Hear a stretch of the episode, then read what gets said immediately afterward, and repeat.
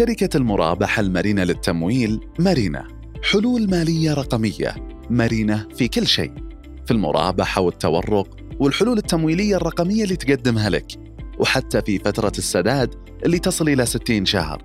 مزيد من التفاصيل عبر موقعنا الإلكتروني الموجود في وصف الحلقة.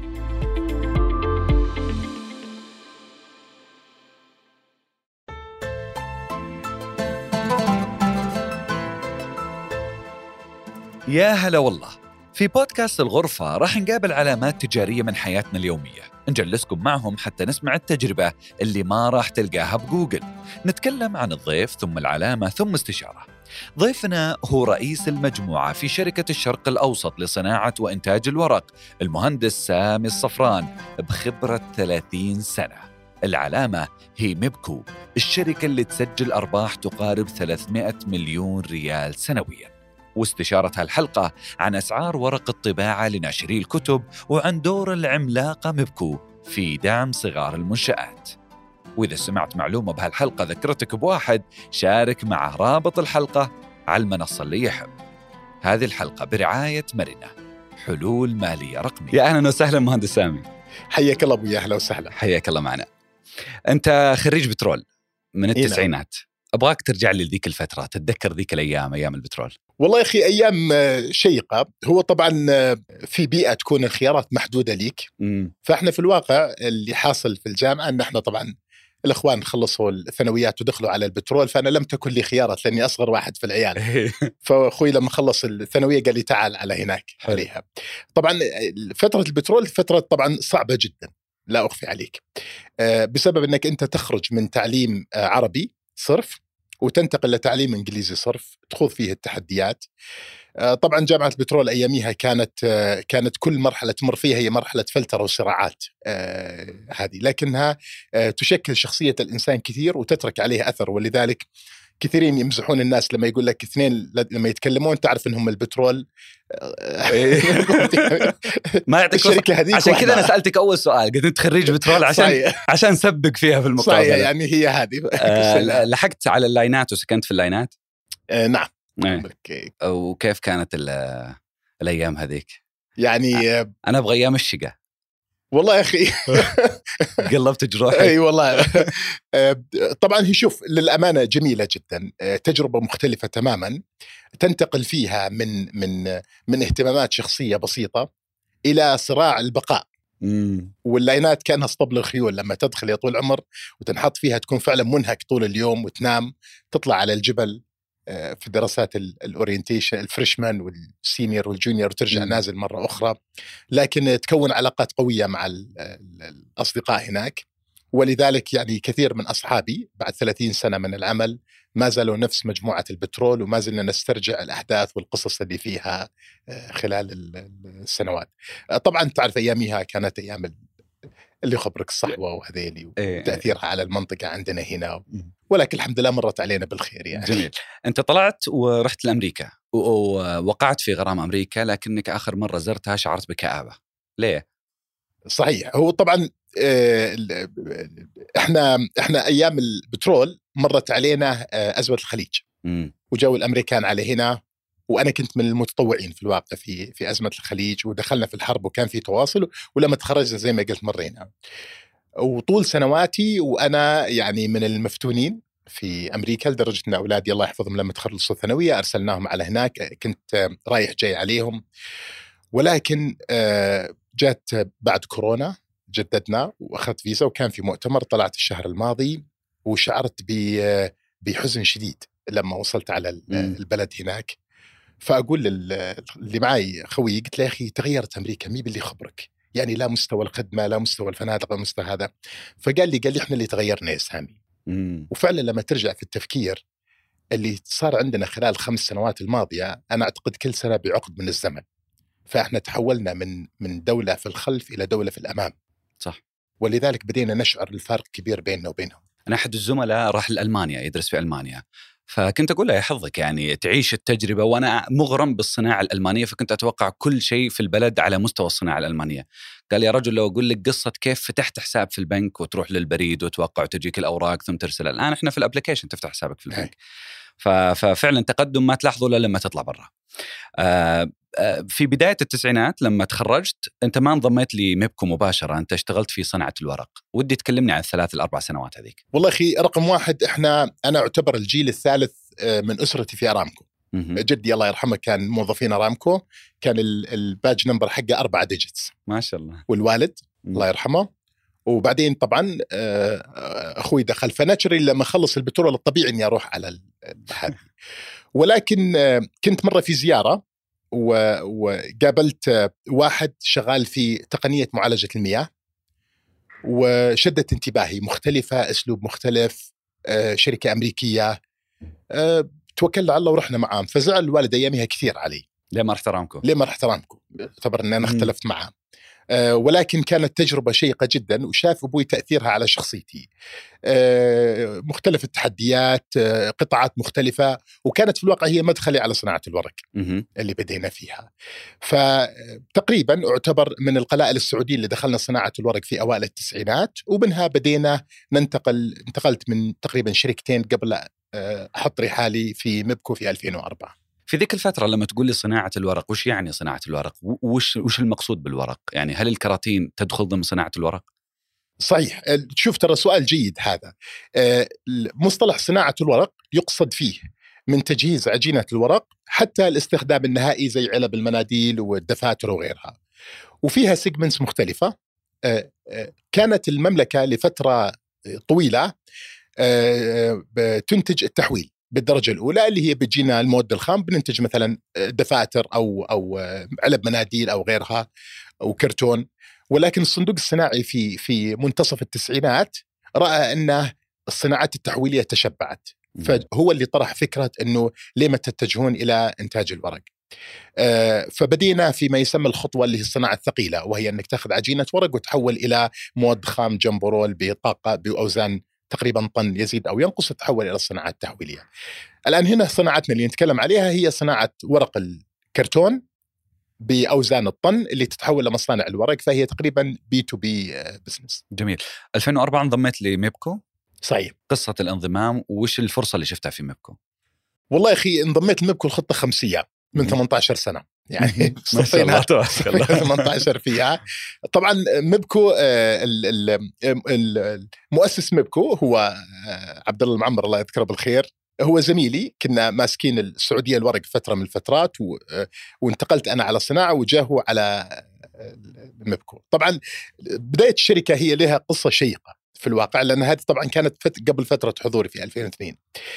لما أتكلم على صناعة ورق، مستحيل أنك أنت تبني مصنع ورق بدون وجود مصبات أنهار أو وفرة مياه، وبدون وجود غابات لإنتاج عجينة الورق. بعدين بدأ مفهوم التدوير من تقريبا 30 سنة ريسايكلينج، وهذا اللي أصبح فيه إمكانية إذا في مخلفات ورقية ممكن تنتج ورق فيها. طب خلصنا من العقبة الأولى، بيجي العقبة الثانية، المياه. عبد الله أياميها لما فكر في مدينة جدة، جاء على منطقة لا توجد فيها مياه ولا توجد فيها كهرباء ولا يوجد فيها إلا مواد خام متوفرة بطبيعة العمل نفسه، ولكن كانت تجمع وتتصدر الخارج. الرجل جاي من قرية سدوس، وكانوا أياميها يعتمدون على المياه المعالجة، بعضهم في مصبات ري الزراعة. فجاءت الفكرة، راح على محطة الخمرة، لقى أن المياه تعالج بشكل ممتاز وتصرف البحر. فراح لوزارة الزراعة قال طيب يا جماعة عندي فكرة، ليش ما استخدمها في الصناعة؟ قالوا توكل على الله، ممتاز، بالعكس احنا نؤيد الفكرة. فهذا السبب في الواقع إنشاء المصنع جنب محطة الخبرة حتى نستفيد من المياه المعالجة في إنتاج الورق وصرفها مرة أخرى على ولهذا السبب اختيار جدة؟ هذا اختيار موقعنا في جدة. كانت طبعا هناك شح في وجود الكهرباء في أوائل 2000، لم تكن هناك كهرباء، ودائما الأزمات تولد فرص، فاضطرينا أن احنا ننتج الكهرباء من أنفسنا. كيف؟ مما عن طريق محطات توليد ذاتية. بناخذ الوقود، بننتج بخار، بننتجها في بنشغل توربينات، وبنتحول بعدين إلى عمليات الإنتاج. يعني أنت فعليا ما اشتغلت في صناعة الورق مباشرة، أنت أسست البنية التحتية اللي تحتاجها صناعة الورق. بالضبط. هذا تقدر تقول بالشكل هذا. طيب وهذا كيف أثر على قصة الشركة؟ الشيق في الأمر أنها زي ما قلت لك في أول أمر أن الأزمات تولد فرص، أن انتهينا أن سعر الطاقة عندنا هو 35% أقل من الجريد. يعني اليوم لما تسحب الكهرباء من الشبكة المدعومه ب 18 هلله بتكلفنا 13 ونص. هذه اعطتنا ميزه. المياه بسبب شحها وبسبب ندرتها في المملكه اضطرينا ان احنا ندورها ونعيد معالجتها ونخفض استهلاكها. صناعه الورق تستهلك من 5 الى 20 متر مكعب لكل طن ورق ينتج. احنا نزلنا عند ال5 واستقرينا فيها. جميل. أنتم تعرفون أنفسكم بأنكم متخصصين في إعادة تدوير الورق المسترجع وليس بالاعتماد على المصادر الطبيعية. أنت قبل شوي تقول لي موية وتقول لي مصادر أخرى. وش فرقكم عن مصانع الورق الأخرى؟ وش المفهوم؟ وش الفلسفة الأساسية؟ المفهوم هو اقتصاد دائري صرف. المواد الخام، مدخلات المواد الخام التي تشكل تقريبا العصب الأساسي في الإنتاج، نعتمد فيها على ورق، مخلفات ورقية يفترض أنها تذهب للمرادم بطاقة 500,000 طن سنويا، بعيد مرة ثانية إنتاجها، يتم طبعا تصفيتها والتخلص من الشوائب ورفع جودتها وتعقيمها وإنتاجها مرة أخرى. المياه نفس الشيء، بدل ما أنت تستخدم موارد ثروات طبيعية أو ثروات غير متكررة، تستخدم مياه صناعية تم معالجتها، يفترض أنها ترمى في البحر وتعيد استخدامها مرة أخرى. هذا الاقتصاد الدائري قليل أنك أنت ما تجمع تدوير مياه وتدوير ورق at the same time، وهذا اللي في الواقع ميزنا ليس على مستوى محلي بل على مستوى عالمي. كيف؟ تم تكريمنا من قبل ريسي كشركة إبداعية في تقنية إعادة استخدام المياه. الآن اللي أنتم سويتوه مش موجود في النماذج العالمية، في الممارسات العالمية؟ لا، يعني جديد علينا ولا جديد عالميا؟ الجديد عالميا. هو في الواقع ضرب من الجنون أكثر من جديد عالميا. تجي على مياه معالجة وراح تستخدمها في إنتاج منتجات راح يكون فيها اتصال مع الإنسان، ولازم تكون معقمة ولازم تكون سيرتيفايد ولازم تكون هذا. فوصلنا لمراحل تقنية المعالجة إلى أعلى حدودها واستطعنا في ساعتها أن احنا نتميز فيها. إذا أنتم مسوين شيء مو موجود عالميا، معناته بديتوا تصدرون أصلا من بدري؟ الحمد لله. لكم دولة تصدرون؟ والله يا أخي شوف، أنا دائما أقول لك، لما أقول لك الأزمات تولد الفرص، احنا لما دخلنا بإنتاجنا اكتشفنا أنها عرض الماكينة لا يتناسب 100% مع السوق السعودي. فأسقط في يدنا. فاضطرينا للإنتاج. طبعا حتى لما تضطر للإنتاج لازم ترفع جودة منتجك للأعلى حتى يكون له قبول. ما هو بس هذا، في الواقع كان مشكلة السوق السعودي أيضا أن السوق ما كان يتقبل إلا المنتجات اللي يسمونها الفيرجن، اللي هي الخامة الجديدة غير معاد التقبيل. طب كيف تقنع الزبون أنه يتخلص من خامة جديدة وياخذ خامة مستعملة إلا لما تكون مواصفاتها عالية؟ نفس هذه الذهنية بخصوص الموية المكررة برضه. وهذا كيف استخدم موية مستخدمة أردي حتى لو كانت معالجة. هذا قصة أخرى يمكن ما ظهرت للسطح للمستهلك لأنه لم يعاني منها ولم تجد هذا، وكان عندنا مختبرات تحمينا. ولكن أصلا فكرة استخدام ورق مسترجع بالنسبة لهم لإنتاج مواد خام كان مزعج، خصوصا لو كان تغليف أطعمة مثلا. يا سلام عليك. السوق السعودي كان 80% في أوائل 70% عبارة عن فيرجن و30% مسترجع ريسايكل. اليوم السوق السعودي 80% ريسايكل. ريسايكل انت تقصد ورق مسترجع، الفيرجن اللي هو اللي معتمد على المصادر الطبيعية، على أشجار، على قطع أشجار وغيرها. بالضبط، هذا الفيرجن. فعكستوا الآية، عكسنا الآية في الاستهلاك. وهذا ما استطعت تسويه إلا أنك أنت تستطيع أنك تنتج ورق ذو جودة عالية بديل المنتجات اللي تدخل في مثلا الطعام والأوزان الثقيلة اللي تحتاج إلى قوة شد عليها. هذه فتحت لنا فرصة إن احنا نصدر. اليوم احنا متواجدين في تقريبا 50 دولة في العالم. جميل. 40% من إنتاجنا يروح للتصدير بشكل مستمر سنويا، وهذه ساعدتنا في الواقع.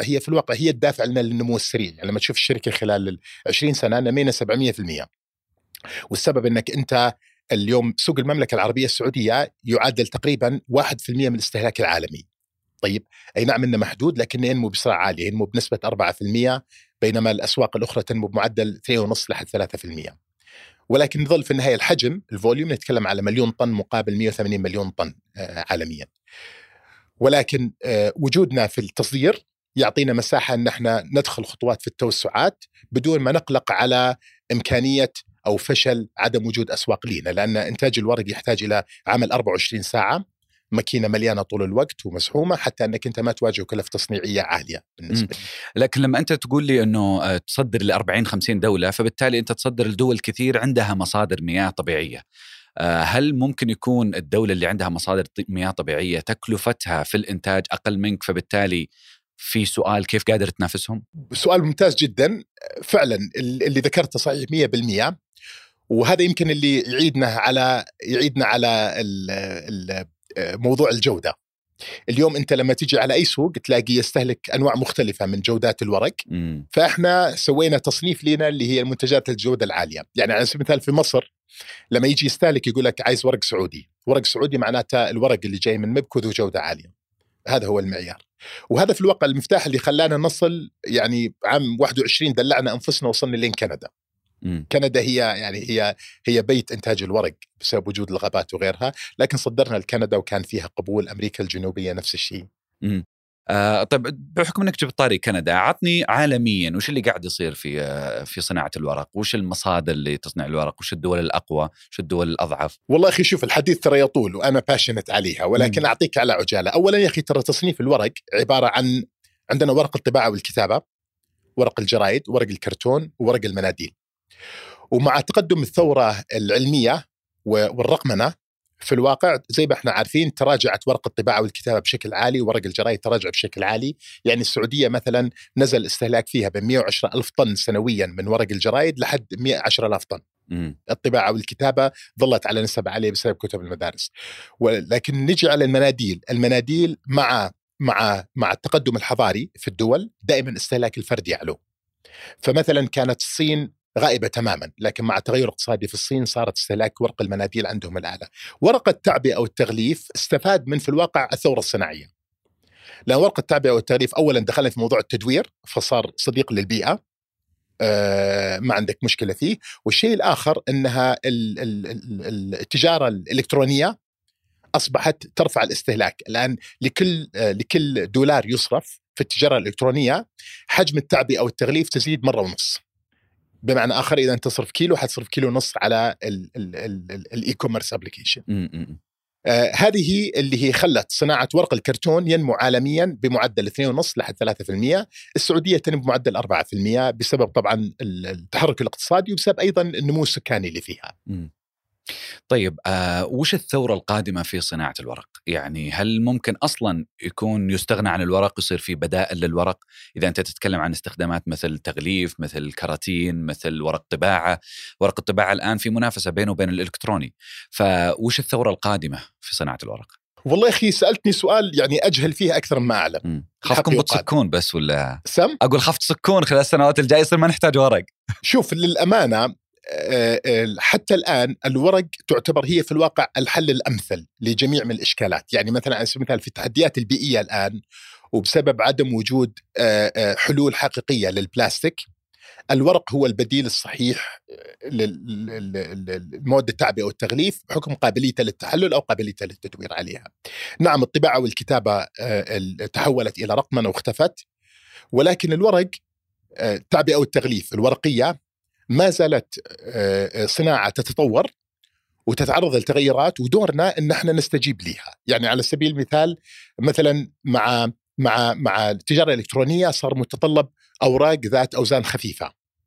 احنا قبل 3 شهرين أعلنا على توسعتنا بإنتاج خط خامس، والمستهدف فيه هو ورق ذات أوزان خفيفة، لأنه احنا نرى المستقبل متغير جاي على أوزان خفيفة بسبب الإيكوميرس اللي ذكرناها وبسبب تغيرات سلوكيات المستهلك. يعني فاكر الأول كنت تجيب في بيتك الكرتونة وتحطها لفترة طويلة، سنومور الآن أنت تحتاج كراتين صغيرة جدا حقت دليفري ولا حقت هذه تستهلكها وترميها على طول. هذا هو الرؤية القصيرة، ولكن مستقبلا هل يكون هناك هذه؟ لا، ما هو باين لي أي مؤشرات للموضوع هذا. أنتم في مبكو قلت لي أنكم يعني ابتكرتوا في هذا المجال وغيرتوا أشياء كثير، حصلتوا على شهادات مقابل هذه الابتكارات؟ صحيح. تكلمنا مثلا على المياه على سبيل المثال وسيرتيفايد، تكلمنا على تطوير المنتج، لأنه على سبيل المثال احنا عندنا منتج اسمه الاسم الفني له اللي هو سيمي كيميكال فلوتينج. هذا يعني جاء كبديل. عندنا مثلا الأسواق المصرية بتحتاج كراتين تنحط في فريزرات وتبحر لمدة 3 أسابيع وبتنهار بسبب الرطوبة، وكانت عادة في الواقع هي المنتجات اللي قلنا الفيرجن اللي هي تغطي احتياجات السوق، وبسبب ارتفاعها اشتغلنا مع أحد الشركات المصرية وطورنا منتج بديل مع تدويره. من المواد المعادة تدويرها، ودخلنا عليها وأصبحت عندنا منتج مثبت في مصر وفي السعودية على هذه. الأمر الآخر اللي كان هذه يمكن ما تطرقنا لها كثير، وجودك بعيد عن أوروبا وأمريكا، الدعم الفني، لأن احنا الصناعة الورقية ما هي منتشرة في المكان، فلن تجد فيها الشركات الملحقة اللي تدعم الصناعة. اضطرينا ان احنا نبني كفاءات داخل الشركة، واللي أهم ما فيها في الواقع هو ما يسمى تطوير البحث الكيميائي. لما تيجي تشوف عندنا في الشركة خلال ال20 سنة خضنا مجموعة تجارب عن طريق استشاريين وغيرها حتى نصل إلى منتجات كيميائية بتحقق الأهداف المطلوبة وكلف متدنية. وأعتقد الابتكار هذا من الأشياء اللي لا تستطيع أنك تتوقف عنها إلا إذا تبغى الشركة تتراجع في عملها. على طاري الباحثين ودعم الابتكار، أنتم أسستوا معهد عالي لتقنيات الورق. هل الصنعة عندنا فعلا تحتاج إلى معهد عالي لتخريج كفاءات؟ إحنا ما دخلنا الصناعة هذه كهواء، إحنا دخلنا حتى نخلق صناعة ورقية في المملكة العربية السعودية وتنمو. ولله الحمد خلال 20 سنة المملكة كانت ليست في خارطة صناعة الورق العالمية أو المحلية. اليوم المملكة وإحنا نتكلم هي أكبر منتج للورق في الشرق الأوسط عموما. اليوم إحنا طموحنا ما هي فقط أنها تكون في الشرق الأوسط، نبغاها تطلع أبعد من كده. جزء من العوامل المهمة عندنا هي قضية توطين الكفاءات للعمل نفسه.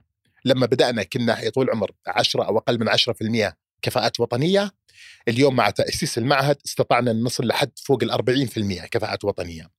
وأعتقد يعني بدون مسح، إذا أنت تبغى تنمو في أي صناعة في المملكة العربية السعودية لازم توطنها بشكل مريح بحيث أنك تستطيع أنك تكبر بدون تحديات. وهذا والله الحمد اليوم احنا نتكلم على مشروع المناديل، دخلنا عليه وحنشغله إن شاء الله خلال 6 شهور، وعندي فريق التشغيل السعودي اللي جاهز فيه على الأقل 50% منهم. ما في شك حنظل نعتمد على كفاءات خارجية وغيرها، ولكن لازم تكون الكفاءة الوطنية موجودة. أعطيتني تحديات في البداية في البنية التحتية وتجاوزتوها، أعطيتني تحديات في المنظومة ويعني تجاوزتوها، أعطيتني برضو تحدي الآن في الكفاءات الوطنية وقلت تجاوزناها بالمعهد. أعطني تحدي ما تجاوزته. أعطني تحدي إلى الآن مشغلكم. والله يا أخي شوف، you are asking good question، ولكن أخوي محمد تعرف مباراة كرة القدم إذا دخلت خلال 45 دقيقة إذا أغفلت جاء فيه جول، صح؟ إحنا دخلنا في صناعة الربحية فيها محدودة ولكن الفرصة فيها عالية جدا، عرفت شلون؟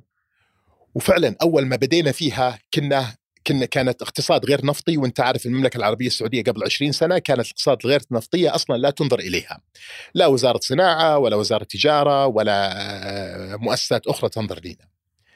وخلالها استطعنا أن احنا نصارع ويكون عندنا مكانة ونستمر عليها. اليوم مع رؤية المملكة اللي جات، أنا أعتقد كل نحتاج أن نربط الحزام ونستمتع بالرحلة، لأنه التوجه واضح، الرؤية واضحة، التحديات موجودة واضحة، ماشي. ولكن السؤال إنه هل أنت لديك الاستعداد أنك أنت تترجمها ولا لا؟ في العودة إلى قضية المباراة، أنا أعتقد أن احنا بعد توفيق الله سبحانه وتعالى اللي نجحنا نصل إلى ما وصلنا إليها الآن هو فعلاً انتباهنا الشديد دائما إلى التحديات الموجودة وأخذ إجراءات عليها. فمثلا موضوع التوطين ما انتظرنا لحد ما تجينا وزارة الموارد البشرية وتقول لازم توطنوا هذا، خليك مبادر يا أخي. اليوم أنت ترتاح، اليوم في الناس اللي هم يعانون من التحديات منافسينك أنت موجود الحمد لله في وضع مريح. تقنيات الصناعة، تطوير الشركة، احنا كل سنة تقريبا نصرف من 5-10% من ميزانية الشركة على تطوير الصناعة عندنا، سواء بالرقمنة سواء بإدخال نظام ERP System عالي أو التخلص من أنظمة قديمة وإبدالها. لا تستنى لحد ما يجيك التحدي وتتفاجأ عليه، تحرك أنت من نفسك اليوم، فكذا تمكن نفسك من الفرصة للنمو. فأنا أعتقد إذا في تحدي حقيقي موجود عندنا هو أنفسنا. طيب أنت قبل شوي جبت طار الرؤية، ولما أقرأ في ثقافتكم، في فلسفتكم في الشركة، في رؤيتكم، أنتم تتكلمون عن مبدأ استدامة، عن إعادة تدوير ورق، عن مبادرات تشبه مبادرات السعودية الخضراء. هل هذا صار تحول في شركة مابكو بعد ما أطلقت الرؤية فأنتم واكبتوا، ولا من أول أنتم شغالين على هذا الخط وجت الرؤية وأنعشتكم على قرأتهم؟ صحيح، هو الإجابة الثانية فعلا هي هذه. للأمانة شوف، الاقتصاد يقوم على اقتصاد دائري، الصناعة تقوم على اقتصاد دائري عندنا، ليس خيار عندك وما تستطيع أنك تأخذ العمل مجتزأ. إذا تتكلم على اقتصاد دائري صرف لازم أنت تركز على جميع العوامل في الاستدامة، في المحافظة على البيئة وفي النمو. ولا أخفي عليك طبعا زي أي مستثمرين عندنا أخطائنا وعندنا تجاوزاتنا وعندنا تحدياتنا اللي واجهناها. يعني اليوم إحنا نقعد أنا وياك مثلا نتكلم على نجاحات وجمال، ولكن ترى سبقه كثير من قصص الفشل والتحديات والأخطاء عليها. اليوم جاءت رؤية المملكة حتى تترجم ما كنا نتحدث عنه نظريا إلى فعليا على أرض الواقع. واحدة منهم الاستدامة، مبدأ الاستدامة تتكلم الأول عليه لا تسمع. اليوم لا، الاستدامة شيء موجود وواقع وفاعل ومهم جدا في العمل عليها. جميل جميل. بس أنت ذكرت نقطة مهمة وهي اللي أعتقد أنها بتكون تحدي إذا إحنا قاعدين نتكلم عن مبدأ الاستدامة، ألا وهي أنك لازم تبني مصانع الورق عند مصادر الماء. وإحنا دولة ما عندنا مصادر ماء كثير، مصادر ماء كثير للاستهلاك الآدمي وليس للصناعة، فما بالك لو احتجناها للصناعة. فاللي أنا فهمته من قبل شوي أن الدول الغنية بالماء هي اللي عندها القدرة الأكبر لمصانع الورق أو لصنعة الورق. لذلك أنا بسألك، هل توطين صنعة الورق عندنا هنا في السعودية بيكون مكلف حتى لو كنا بنفس هذه المبادئ اللي أنت تتكلم عنها؟ سؤال ممتاز. أنت تعرف رؤية السعودية الخضراء والهدف هو زراعة 10 مليار شجرة، وتتطلب مصادر مياه كبيرة. المفروض نسأل نفس السؤال، من أين لنا الماء؟ طبعا أنت الماء ترى على فكرة من الأشياء اللي أنا مغرم فيها كثير. المملكة العربية السعودية هي أكبر منتج للمياه المعالجة من محطات التحلية رقم عجيب. 1. المشكلة عندنا أن احنا جميع المياه هذه لما تستخدم في المنازل تجد طريقها دائما بعد المعالجة، معالجة الصرف الصحي، تجد طريقها إلى البحر. ولكن المياه هذه أنت قمت بأهم عملية فيها وهي إزالة الأملاح. الأملاح هي اللي تتطلب طاقة وكهرباء لإزالة الأملاح، أنت أزلتها ولكن تظل الشوائب العضوية اللي موجودة. طيب إذن الحل الحقيقي فيها أنك أنت تطور معالجة الصرف الصحي لمستوى أنك تصل المياه ساعتها إلى مياه يعني يمكن يعني بعض المستمعين يشمئز منها، ولكن هي مياه قابلة للشرب. معي الموضوع العاطفي شيء، لكن علميا لما أوديها المختبرات درينكبل ووتر، هذه ما فيها لما تسيل الشوائب اللي عليها. فعندنا احنا تقريبا الرقم لا يحضرني بس على الأقل 2 مليون متر مكعب من المياه تجد طريقها البحر، وهذه في الواقع المستهدفة لاستخدامها في جزء منها استخدامها للري المسطحات الخضراء، وهذه ممارسات عالمية قائمة. فاحنا هنا لما نتكلم على صناعة ورق نستهدف النوعية هذه من المياه. ما عندنا هدف أن نتوجه المصادر الطبيعية، لا نريدها. اليوم حتى الشباب لما أتكلم عن في مشروع التوسعة نبحث على مصادر مياه صناعية نستطيع أن نستخدمها لإنتاجنا، لأن عندنا تراك ريكورد للنجاح. جميل، هذا تكنيكلي فنيا، لكن هل من ناحية اقتصادية مكلفة؟ يا سلام عليك. كلفة التشغيل زي ما قلت لك في صناعة الورق ما هي جوك، ما هي مزح. عندي أنا رقابة على كلفة الإنتاج. اليوم نصيب الطن في إنتاج كلفة المياه في إنتاج الورق هو تقريبا $5 على الطن، وهذه بالضبط هي اللي تكلفني حاليا. المصانع الأوروبية بيدفعون $5 على طن الورق المنتج وأنا أدفع $5. فهنا التكلفة تكون بالضبط. طيب. والسبب أنها طبعا عندهم أي نعم أن عندهم مصبات أنهار، ولكن مطلوب منهم إجراءات في الصرف وإجراءات مقيدة واستهلاكهم أعلى. أنا استهلاكي أقل، وبحكم أني أنا أستخدم مياه صناعي أجد دائما الدعم من الشركة الوطنية للمياه وغيرها لأنهم يعززون مفهوم التدوير، فلذلك تلاقي الكلفة عندي أقل. جميل جميل جدا. هذا ما قبل الصنعة. ما بعد الصنعة أبو علي، نسمع أخبار كثير ونقرأ أخبار كثير عن حرائق في المصانع، مشاكل في المصانع، ثم بعدين لما تنبش وراها تلقاها أغلب مشاكلها إما تكون مصانع ورق أو من مثلا منتجات ورقية أو تخزين أو كذا. فهذا التحدي كيف قادرين تحلونه؟ أنا طول عمر يعني لا أفخر بذكر الكلام هذا، ولكن حضرت 4 حرائق خلال 20 سنة، وكل حريقة كانت على مساحة تقريبا 200,000 متر مربع. وفعلا مأساوية العملية. والصناعة الورقية صناعة خطيرة بجميعها، وكنا احنا دائما نحاول نجد حلول مؤقتة. الحل الجذري اللي احنا سويناه ان احنا قررنا ان احنا خلينا نقول 90% من الحرائق هي في المستودعات.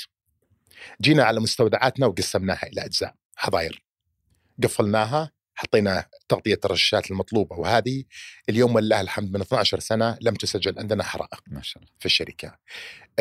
موضوع الأمن والسلامة ما هو مزح، وفعلا إهماله أو تقصير فيه يؤدي إلى تلفيات عالية جدا، والمطلوب منك إذا أنت الصناعة هذه صناعة خطرة يجب أن تتعامل معها بجدية.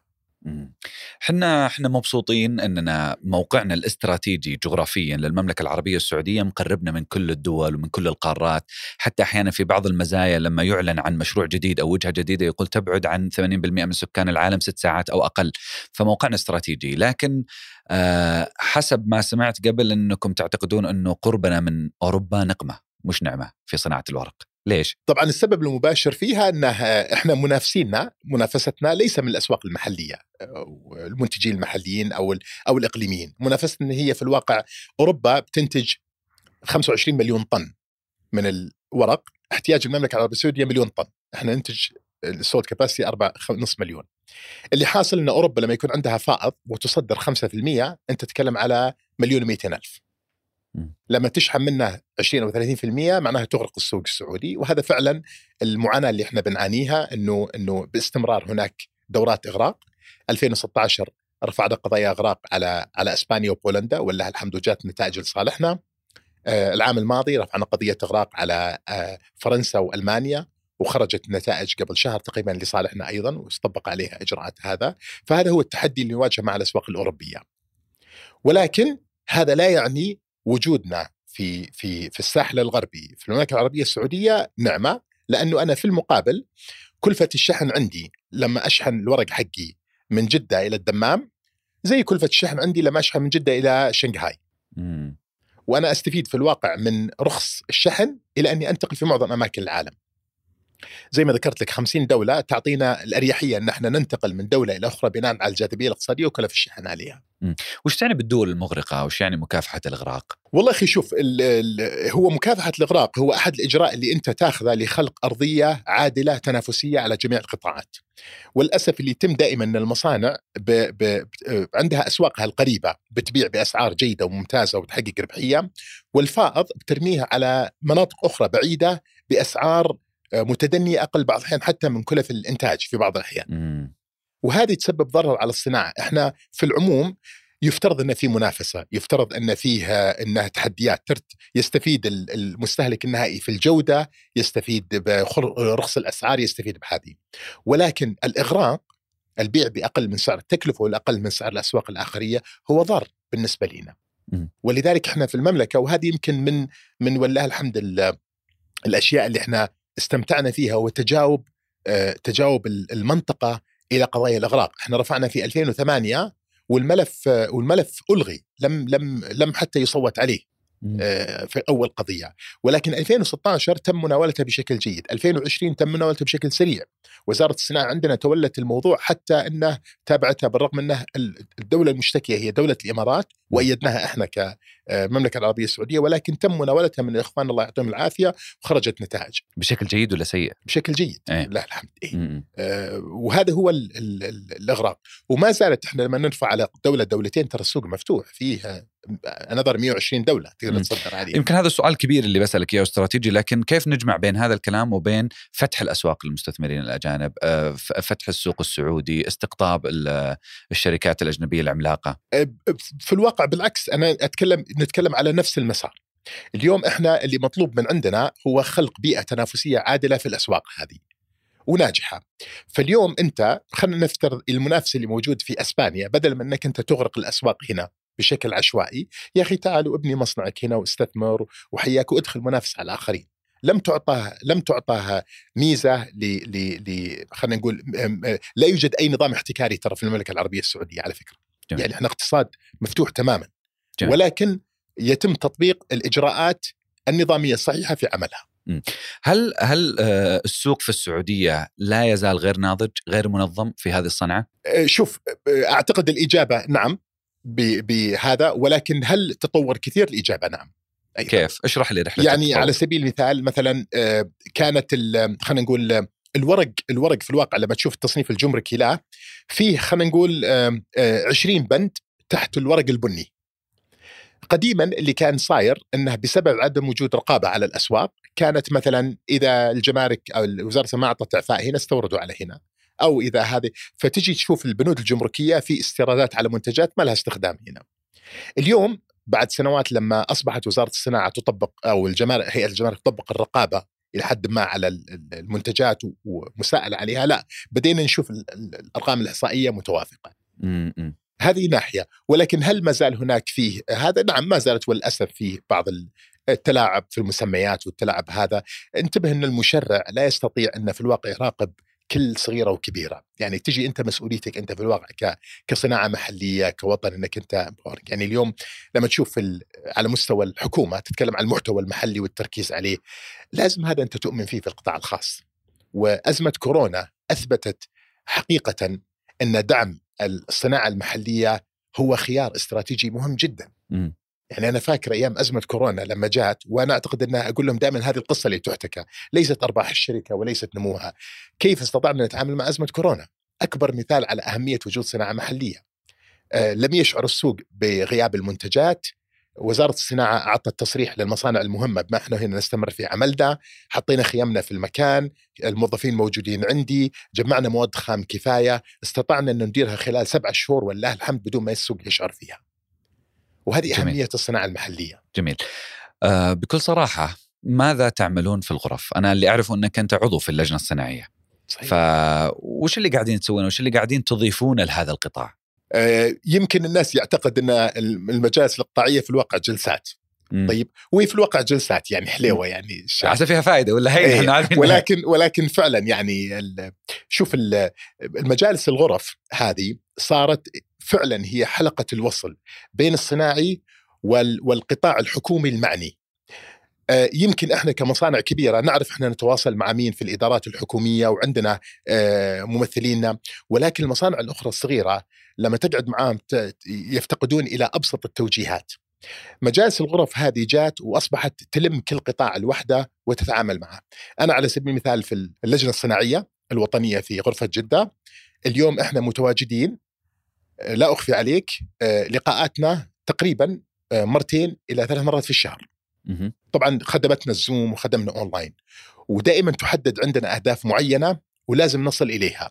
فأمس بالمصادفة مثلا كانت المنافسة العادلة أحد الأهداف اللي موجود عندنا، فمن من 10 أهداف 7 تم تحقيقها خلال السنة.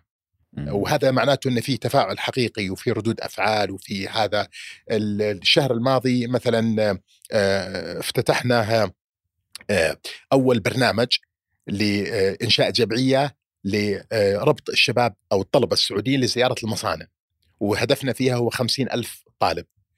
كانت بالتنسيق مع الغرفة وجاه مع المهندس أسامة الزامل، وحضر توقيع الاتفاقيات مع الشركات الداعمة وانطلقت عليها. ففي ترجمة حقيقية إلى ما يحدث في الغرف. جميل، جميل جدا. نجي على السؤال اللي ما راح أسمح لك إنك تتهرب منه، اللي هو كم أرباحكم؟ أنا أقرأ لأنه بحكم أنكم شركة مدرجة، في عام 2022 تصل أرباح مبكو ما شاء الله تبارك الله إلى 300 مليون. اليوم خليني أسألك بالتحديد عن المنتج نفسه، يعني هل الشغلة مربحة؟ هل الشغلة جايبة همها؟ ولا أرباحكم والهوامش تقريبا ما تتجاوز 4-5%، وغلطة وحيدة في سنة واحدة تقعد لك 4 سنوات تعوضها؟ والله يا أخي الصناعة ترى تخسر. أي بس أجل خلاص، أجل بنفتح مصنع ورق.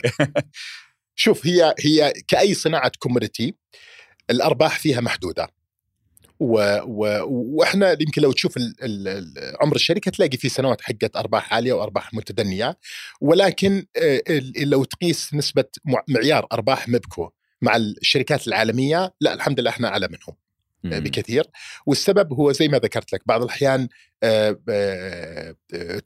توفيق الله سبحانه وتعالى، وجودك في المكان السليم، الدعم الغير منقطع من البرامج الحكومية اللي موجودة، وأيضا لا أخفي عليك كفاءة الفريق الموجود. يعني اليوم احنا 20 سنة أدرنا الشركة، ولا أخفي عليك ارتكبنا مجموعة من الأخطاء وتعلمنا من أخطائنا. فاليوم ترى كل ما تتعلم من أخطائك كل ما تصير متواضع أكثر وجاهل أكثر وخايف أكثر، وهذا فعلا وضعنا، يعني نحن نخاف أكثر من نكون جاهزين عليها. وهذه فعلا اللي أنا أعتقد أن أحد معايير نجاحها هو المحافظة على كل متدنية لتشغيل الشركة. بالمتوسط في منتجاتكم كم تقريبا نسبة الأرباح؟ 10%، 5%، 50%؟ والله أخي شوف كل سنة اختلفت فيها يعني يمكن ما عندي الأرقام الحقيقية بس أنه ما في شك 22 تعتبر من أفضل السنوات اللي مرت على الشركة.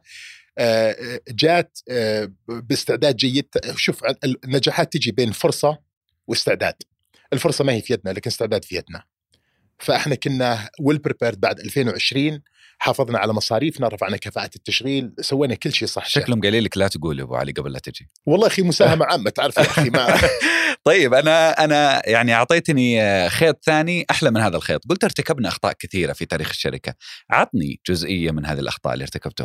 واحدة منهم الحرائق على سبيل المثال، يعني التخزين العشوائي.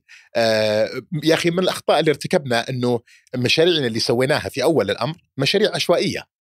يعني اليوم أنت تشوف نجاحات لكن كل قراراتنا أخذناها بسرعة، ننافس أنفسنا بدون تخطيط وهذا، ولكن رجعنا استوعبناها وسويناها. تجارب مثلا قضية الإغراق أخطأنا في أول واحدة وصلحناها في هذه. عقود إدارة النفايات اللي بدينا فيها، إحنا يا طول العمر أنشأنا مع الشركة التابعة لنا لإدارة النفايات، أنشأنا أول خط فرز نفايات في مدينة الرياض وكبرناها لحد ما وصلناها 5000 طن. أوكي؟ وقدرناها بشكل سليم. بعدين طبعا تحولنا إلى شركة مساهمة، فكان هذا أقل اهتماماتنا وتخلصنا من الخط. بعدين بعد 7 سنوات بدأت رؤية المملكة في إدارة النفايات وهدفها وهذه، فكنت أتصل مع شركة بريطانية حتى نحن ندخل شراكة في الاستثمار في القطاع. فقال لي عندكم تجربة؟ قلت والله عندنا تجربة بس محدودة. قال لي سويته؟ قلت سوينا خط نفايات طاقته 5000 طن يوميا. قال لي في السنة؟ قلت له لا في اليوم. قال هذا أكبر خط في العالم. قلت والله ما عندي خبر أكبر خط في العالم وانتم متخلصين منه وإحنا متخلصين منه. فالجهل في كثير من الأشياء تؤدي لك فعلا إلى يعني لكن جميل. تتعلم منها وتحسن. إجابة سريعة عن مستقبل الشركة، وين رايحين؟ والله أخي شوف أنا أعتقد يعني فأنت ذكرت كلمة جميلة لما قلت سويته كذا وسويته كذا وسويته كذا. لما تجهز الشركة أنها تكون مستعدة للانطلاق، حرام أنك تترك الفرصة للآخرين. فاليوم إحنا أعلنا على خط المناديل داخلين فيه بحول الله، وهذا حيشتغل إن شاء الله في المنتصف الأول للسنة القادمة. تكلمنا يا طول عمر على مشروع توسعة كبير راح نضاعف فيها الطاقة الإنتاجية للشركة باستثمار تقريبا 1.5 مليار 24,000 طن، أي ضعف الطاقة الإنتاجية الحالية عندنا. راح نبحث فرص استثمارية للاستحواذات في الواقع حتى نستمر أن احنا نحاول نحافظ على ما يسمى fully integrated business بالعمل عندنا. إدارة النفايات احنا يمكن زي ما أنت قلت لما جيت على رؤية المملكة وغيرها، اليوم الشركة التابعة لنا واسكو هي تعتبر أكبر شركة إدارة نفايات في المملكة العربية السعودية أو الشرق الأوسط. ولا تسألني لأن فعلا جات بالحظ. نفس الشيء يعني نمتلك مجموعة فروع 20 فرع، نمتلك خطوط فرز في المرادم، في مدينة الطائف، في مدينة الأحساء، في أبو عريش. هذا اليوم. وفي نفس الوقت إدارة نفايات في المملكة هو استثمارات تقريبا 120 مليار. فاليوم ما في شك أن واسكو هي أفضل وحدة موجودة تستطيع أنها تتوسع في العملية هذه. فللأمانة يعني كنت الأول أنا انشغالاتي هو كيف أشغل الشركة وأجيب أرباح. اليوم انشغالاتي إن كيف أستفيد من الفرص الاستثمارية الموجودة في المملكة. جميل جميل. يبيلنا حلقة ثانية عن واسكو يا رب الله بإذن الله. طيب خلينا ننتقل وياك الآن إلى فقرة الاستشارات. خلينا نسمع استشارات الزملاء ثم نجيب عليها. سؤالي للمهندس سامي، أنا كشركة سعودية وأغلب منتجاتي كتب وصناعة وأيضا أنه ورقيات. سؤالي أحياناً أنه أسعار ورقة في الطباعة خارج المملكة دائماً تكون أقل وبنسبة كبيرة، لكن أنها مقارنة بسعرها في المملكة العربية السعودية. لكن أحياناً إحنا نطبع داخل المملكة عشان الخدمات اللوجستية والأمور هذه كلها تكون أقل. سؤالي متى نحصل في السعودية أو في المملكة العربية السعودية على أنه سعر الورق يكون مقارب للأسعار الدول المجاورة، مثل لبنان، مثل مصر، مثل تركيا؟ وسؤال الثاني أحيانا كيف أحصل على نوعية ورق دائما نجدها مثلا في هولندا، عندهم ورق فاخر، وعندهم أيضا ورق صديق للبيئة. عندنا في السعودية غير متوفر هالورق أو هالنوعية من الورق، وإذا كنت يكون هنا داخل السعودية يكون سعره عالي جدا. ما هي الطريقة المثلى أني تكون في السعودية مثل هالورق صديق البيئة ويكون سعره مناسب لسعر السوق أو سعر والله أخي سؤال جيد. هو طبعا واضح من سؤال أخونا أنه يتكلم على صناعة ورق الطباعة والكتابة. أي هذا الزميل خالد العتيبي من دار تشكيل، دار نشر معروفة في المملكة، فيتكلم عن بالتحديد عن ورق الطباعة. صحيح صحيح. هو شوف زي ما ذكرت لك أنا، ورق الطباعة والكتابة عموما عالميا هو في تراجع. في الوقت اللي تكلمنا على ورق التعبئة والتغليف الكرتون هو في نمو عالميا ل 3%، بينما ورق الطباعة والكتابة فما في شك أنه رغبة المستثمرين في الورق هذا تكون أقل عموما. فإجابة للسؤال، لا أعتقد أنه سوف يكون هناك استثمار في المملكة العربية السعودية في ورق الطباعة والكتابة. في استثمار واحد تم اللي هو في الإمارات، شركة كبرى اللي هي نخيل تم إنشاء ورق الطباعة والكتابة عليها، وأعتقد أن حجمها كافي وما في شك لا أرغب أنا في الاستثمار في النوعية هذه بسبب تراجع الورق. طيب وش نصيحتك له؟ يستمر على هذا الخط؟ خليني أعطيك المعلومات والقرار موجود. طيب. نجي على قضية الورق الفاخر والأنواع، وهذا هو وللأسف المشكل، بالإضافة إلى صغر حجم السوق، بالإضافة إلى تفريعات السوق الكثيرة. يعني زي ما تكلمت على ورق الكرتون وقلت لك موجود فيه 20 نوع، ورق الطباعة والكتابة فيه تقريبا 30 نوع. أوكي؟ فدائما حتلاقي أنت لما تبغى ورق معين تلاقي ما ينتج إلا في هولندا، ما عندك أصلا مصانع كثيرة فيها. فهو نوعية الصناعة هي تتجه بالشكل هذا. نجي على مثال جيد في الموضوع اليوم، ورق العملة كرنسي، مع الرقمنة اللي صايرة في تراجع كبير في طلب العملة. فكان في واحد من الاستشاريين يقول لي سامي، كنا مسوين دراسة في بريطانيا على أحد مصانع الورق، وتوصيتنا طبعا إغلاق ورق العملة لأنه بسبب تراجع حجم السوق. فيقول قبل لا أقدم الدراسة ماتت الملكة اليزابيث، فقلت له استنى أصبر. عجيب. لا طبعا حيتم إلغاء العملة القديمة وإنتاج عملة، فعندها طلب لمدة 2 سنين عليها. فهي اتجاهات السوق بالشكل هذا، لا ما فيها خيارات. وفي نفس الوقت يعني أنا أعتقد أنه هو في النموذج الجيد، وهو الشراء والبيع. محدودية السوق حتساعده بفرض الأسعار المطلوبة، فيستطيع أن يمرر ارتفاع الأسعار على الأسواق.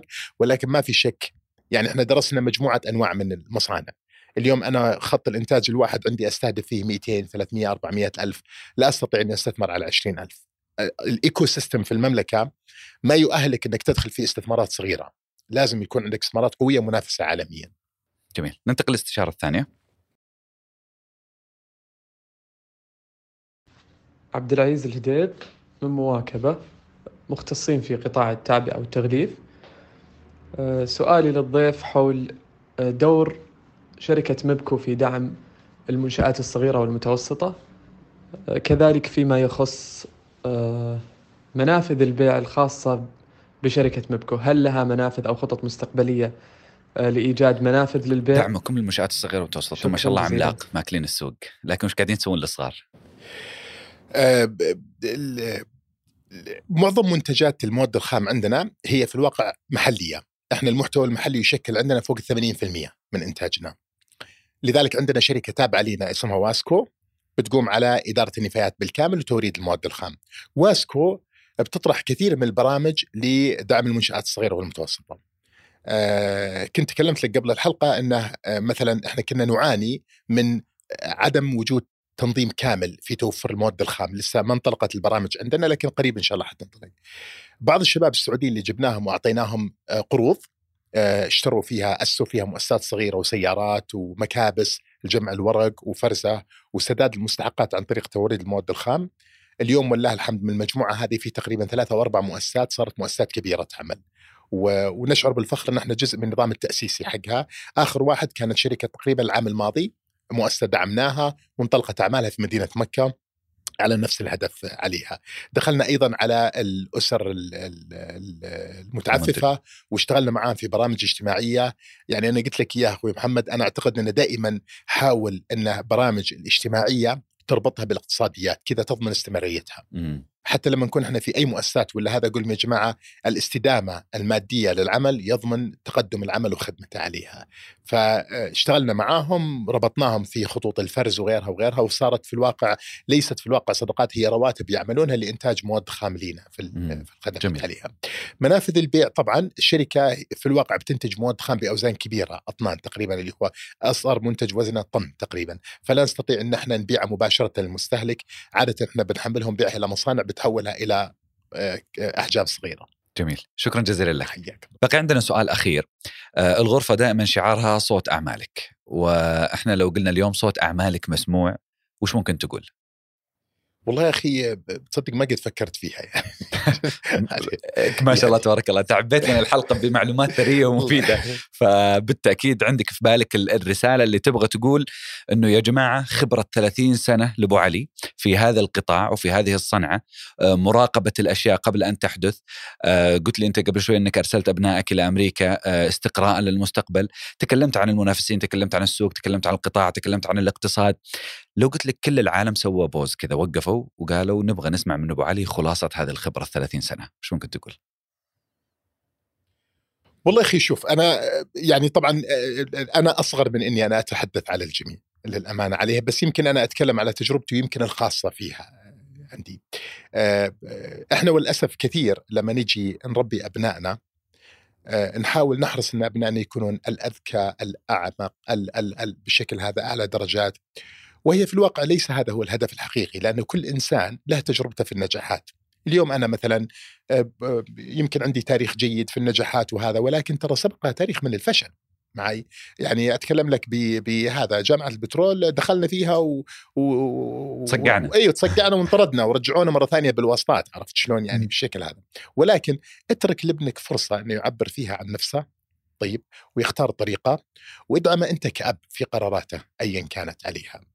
وإذا نتكلم إحنا على نجاحات الإنسان، لازم النجاح تخرج من عندك أنت. اليوم إحنا في المصانع، أنا ما أبغى ترى واحد يجيني مهندس دكتور، أبغى واحد يرغب للعمل وخليني أنا أعلم عليها. فهذه التوصية الجانبية، لأنه يعني أعتقد أن هذا كثير من الأحيان اللي إحنا نفقده في مجال العمل. اليوم ما يحدث في المملكة العربية السعودية هي انفتاح بوابة من الفرص الاستثمارية الناجحة، طيب، وحتدخل فيها وتنجح، ولكن it's not plain vanilla، ما في شيء اسمه سهل. راح تدخل وتخسر وتواجه مشاكل وتفشل، عندك خيار، يا تطلع يا تكمل. النجاح ما يأتي إلا على سلسلة من الفشل وليس سلسلة النجاحات. احنا لما المنتخب السعودي فاز على الأرجنتين قلنا نبغى نجيب الكاس، لا يا أخي، أنا أعتقد إن ما تم في المنتخب السعودي في هذه الفترة مؤشر جيد جدا وإيجابي من حصاد 4 سنوات تم تعديل فيها المنتخب. طموحنا أكبر إن شاء الله في الفترة القادمة. فهكذا be patient، النتائج لا تخرج بكرة، النتائج تحتاج وقت للتجهيز عليها. شكرا جزيلا لك أبو علي، سعدنا بلقائك. يا حي الله، شكرا جزيلا، الله يسلمك.